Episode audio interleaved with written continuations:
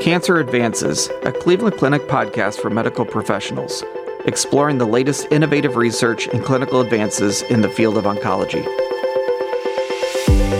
Thank you for joining us for another episode of Cancer Advances. I'm your host, Dr. Dale Shepard, a medical oncologist here at Cleveland Clinic, overseeing our Taussig Phase 1 and sarcoma programs. Today, I'm happy to welcome Dr. Megan Kruse, medical oncologist in the Taussig Breast Cancer Program and an associate program director for the HEMONC Fellowship at Cleveland Clinic's Cancer Center. Welcome, Megan. Good morning. Thanks for having me. Absolutely. So, maybe you could just uh, briefly tell us a little bit about your role here at Cleveland Clinic. Sure. So, I am a breast medical oncologist, and my particular area of focus, both clinically and in the research space, is about lobular breast cancer which we often refer to as a very rare cancer because it only represents about 10 to 15% of all breast cancers in the US. But when you think about that, 10 or 15% really equates out to about 40,000 cases of breast cancer a year, which is still a pretty big number.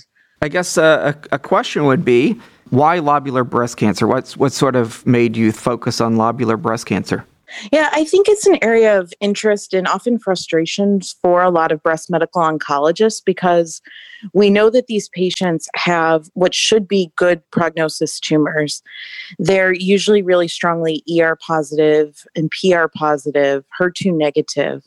But unfortunately, they tend to have late recurrences. And when they have recurrences, they can be particularly difficult to find because the organs that are involved are not the traditional places that we think of for breast cancer recurrence. So these patients may have pleural effusions, peritoneal carcinomatosis, leptomeningeal disease, orbital involvement, all of which is somewhat difficult to diagnose and also really symptomatic for the patients.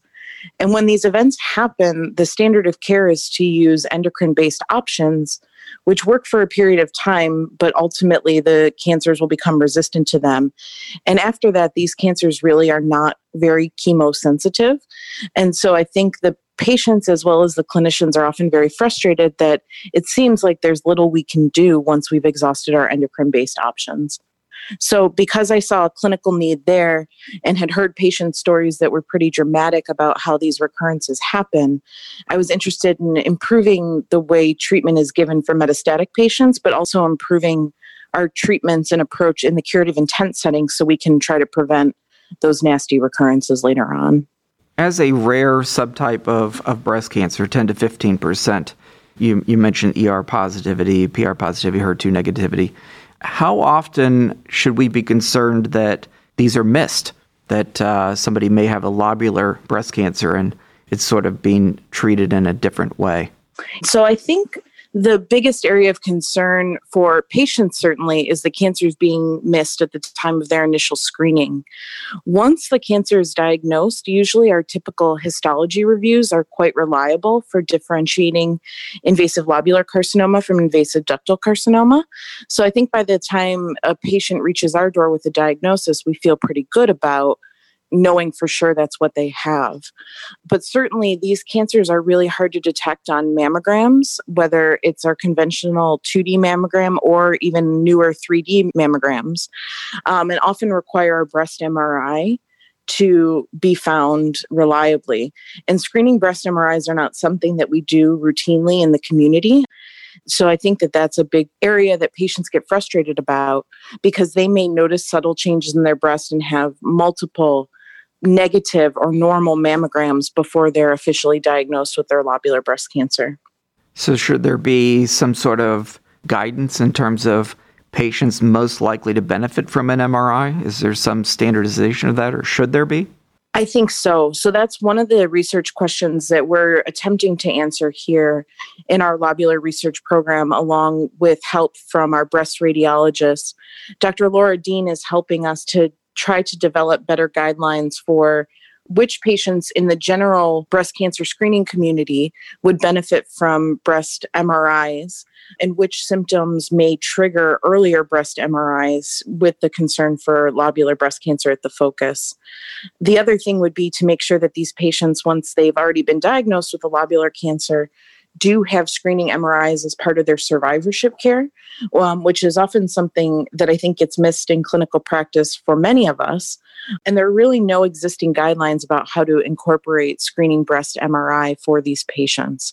Um, so we're hoping to produce a little bit more evidence that can help clinicians make that decision with the ultimate goal of making a guideline that would be easier to follow.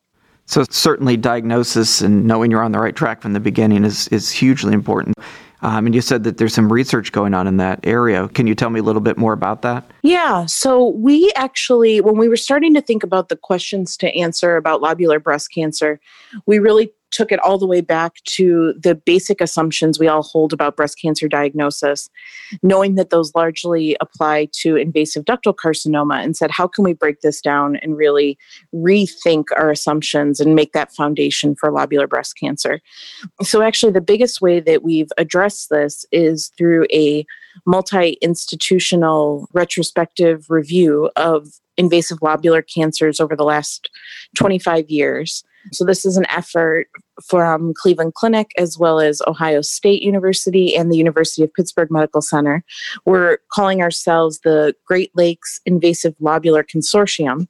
So, hopefully, you'll see more research coming out from this group in the future. But this initial attempt actually created a retrospective registry of over 35,000 invasive lobular cancer patients diagnosed at our institution. So we could really look at what the clinical presentations are, what the treatment patterns have been, and what the clinical outcomes are.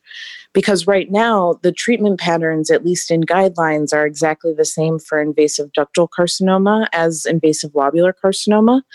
And I think when you talk with clinicians, there is some feeling that that's maybe not entirely appropriate, but we don't know how to change it. So we were hoping that we could look for areas where maybe the treatment patterns are diverging in a real world setting, or if we found some difference in survival outcomes for lobular patients compared to ductal patients, it would really create some excitement about looking specifically at lobular patients for treatment trials moving forward. So, certainly, your statement at the beginning, where you said that this represents 10 to 15 percent of uh, breast cancers, and that adds up an impressive 35,000 patients in a database underscores that, right? Right, exactly. So when you look at single institutions, there may not be that many patients that we think that we can look at for their data. And certainly, when you look at national clinical trials, very rarely do we see any breakdown of the patients by their histology. Um, and so, I think that that would be a huge step forward is just to say, can we get that information? And can we make invasive lobular cancer like a pre planned subset of our clinical trials that look at hormone sensitive breast cancer? Because if we're not asking the question, I don't think we can reliably change the way we approach treatment for these patients. So, from a treatment standpoint, is there anything in a neoadjuvant setting, for instance, that, that you think needs to be be changed from what we know at this point? I think there's a huge opportunity there. And that's probably our best place to study these cancers because we would actually have the tumor there ready to look at both pre and post treatment. So we could actually see what our treatments are doing and assess things like the tumor microenvironment to determine if there's clues there of how we might be able to improve the response to treatment. Right now, our approach to the neoadjuvant treatment of invasive lobular cancers is exactly the same as invasive ductal cancers. So that would be with aggressive chemotherapy with the intent of downstaging the tumor. And more often than not, that's actually a consideration for these patients because they tend to present with larger tumors and greater lymph node burden probably related to some of those delays in screening that we talked about already. And I think because we have some evidence showing that chemotherapy may not be as helpful for invasive lobular cancers as it is for invasive ductal, giving aggressive neoadjuvant chemotherapy really feels unsatisfying to the clinician and to our patients who are really savvy and well read and have picked up on this theme that lobular cancers don't seem to respond as well to chemo. So I hope in the future that these patients are able to be enrolled in trials that are looking at novel approaches to neoadjuvant therapy. And certainly there are some trials out there that are incorporating immunotherapy with the chemotherapy or with other targeted therapies. So things like CDK4/6 inhibitors, along with preoperative endocrine therapy, to try to improve the response rates for patients with lobular cancers. So, do we currently have any of those trials ongoing, or are we planning on opening any of those types of trials soon? So, right now, the patients that we have with lobular cancer are able to go into the trials that we have open for hormone sensitive cancers in the neoadjuvant space. So, we don't have a lobular specific trial. And actually, there are no lobular specific clinical trials in the curative intent setting that are open right now. So, that is something that I'm working with certainly our group here, as well as some of the national research groups, to try to advocate for something like that to occur. At the very least, I think we should encourage these patients to participate in clinical trials so that the number of ILC patients goes up. And then that specific subset can be looked at from a statistical analysis point of view. But yeah, right now, everything would just be limited to hormone sensitive neoadjuvant trials. And the biggest one we have here is actually a trial called FB12, which is looking at the addition of HER2 targeted agents to standard chemotherapy for patients who are HER2 negative, but found to be abnormal HER2 signalers by a novel assay. It sounds like there's a huge uh, unmet need there in that space. Yeah, because many times we will treat these patients with chemotherapy and find that their tumors really don't shrink at all at surgery. And we're still left with larger surgeries, axillary nodal dissections, and the morbidity that comes with that, and potentially having exposed them to drugs like anthracyclines with long term comorbidity impact. So, I guess moving down the treatment uh, pathway, you did mention surgeries. Is there any anticipation that there would be changes in surgery or radiation for these patients, or, or is this probably going to be more of a, a systemic treatment issue? I think it's largely going to be a systemic treatment issue. We have talked a little bit about whether reconstruction options and radiation options should be different for patients with invasive lobular cancer, knowing that they may have more microscopic involvement of margins and things like that um, or multifocal disease that wasn't apparent at the time of their diagnosis. But I think largely it's going to be up to us as the medical oncologists to really move the needle here, trying to make systemic therapies more effective so that patients can have smaller surgeries and potentially avoid radiation. Is there currently um, are there currently trials in an adjuvant setting? You mentioned that there weren't any currently in a neoadjuvant. Anything on the adjuvant front that uh, looks particularly promising? Um, so I think that the trials in the adjuvant setting that we're most interested in are these series of trials that look at endocrine therapy with a combination of CDK4/6 inhibitors for patients with high risk hormone sensitive disease. And those trials are for all comers with hormone sensitive breast cancer, kind of a theme here. But we have advocated to get the lobular patients reported out in those trials. And I think that's a really good example of where we may see a differential benefit. Just speculating because we know that lobular cancers tend to be more hormone sensitive and get their largest benefit from endocrine therapy.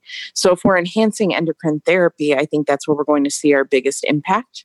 And if those approaches look good in the adjuvant setting, I think they will move forward to the neoadjuvant setting. The only trials that I know of that are specific to lobular cancer actually are in the metastatic setting, where we're kind of looking at the right endocrine treatment sequencing approach for these patients. So, are those uh, trials that we have ongoing here at Cleveland Clinic? We do not yet. Right now, we're working on getting those open, but I hope to have them in the future. So, what kind of timeline do you think uh, we're looking at, Megan, in terms of some of these trials coming to fruition and making some significant changes in, in our guidance? I think that a lot of the retrospective and translational work that we're doing here at Cleveland Clinic, looking at genomic predictors of response and the immune microenvironment in invasive lobular, we should have that kind of information in the next couple of years. And of course, then that would translate to creating larger interventional studies that could happen over the next you know, five, probably to 10 years. One of the things that's really challenging about studying invasive lobular cancer is that the recurrences tend to happen late. So if you look at five year survival, the numbers are actually really excellent. When you go out to 10 year survival, that's where you see a decrement. Um, and so, in order to study those patients, it's really, really challenging to do with our typical follow up for breast cancer studies. And so, that makes either the neoadjuvant space or the metastatic space a little bit more interesting for interventional trials. But certainly, the work is going to take quite a while which gives us the opportunity to really engage patients and try to bolster accrual numbers over time. You briefly mentioned genomics. This is, of course, hormonally driven, being ER, PR positive, but um, is there a role for doing next generation sequencing for these patients and incorporating some sort of genomics analysis? And if so, when do you think about doing that? I definitely think that there is. And we are actually advocating in our patients to do that early in their metastatic disease course, you know, likely from tissue obtained at the time that you confirm that they even have metastatic disease. And from other studies that have been reported in the literature, we do see a higher incidence of HER2 mutations as well as uh, PIK3CA mutations for patients with lobular cancer, both of which are potentially targetable with the PIK3CA mutations, that would be with the FDA approved medication alpelisib.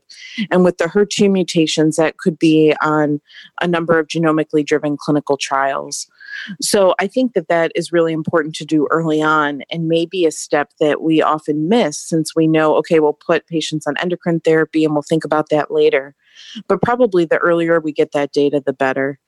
And we are actually involved in a collaboration to do dedicated genomic testing on bank samples that we have for patients with lobular cancer.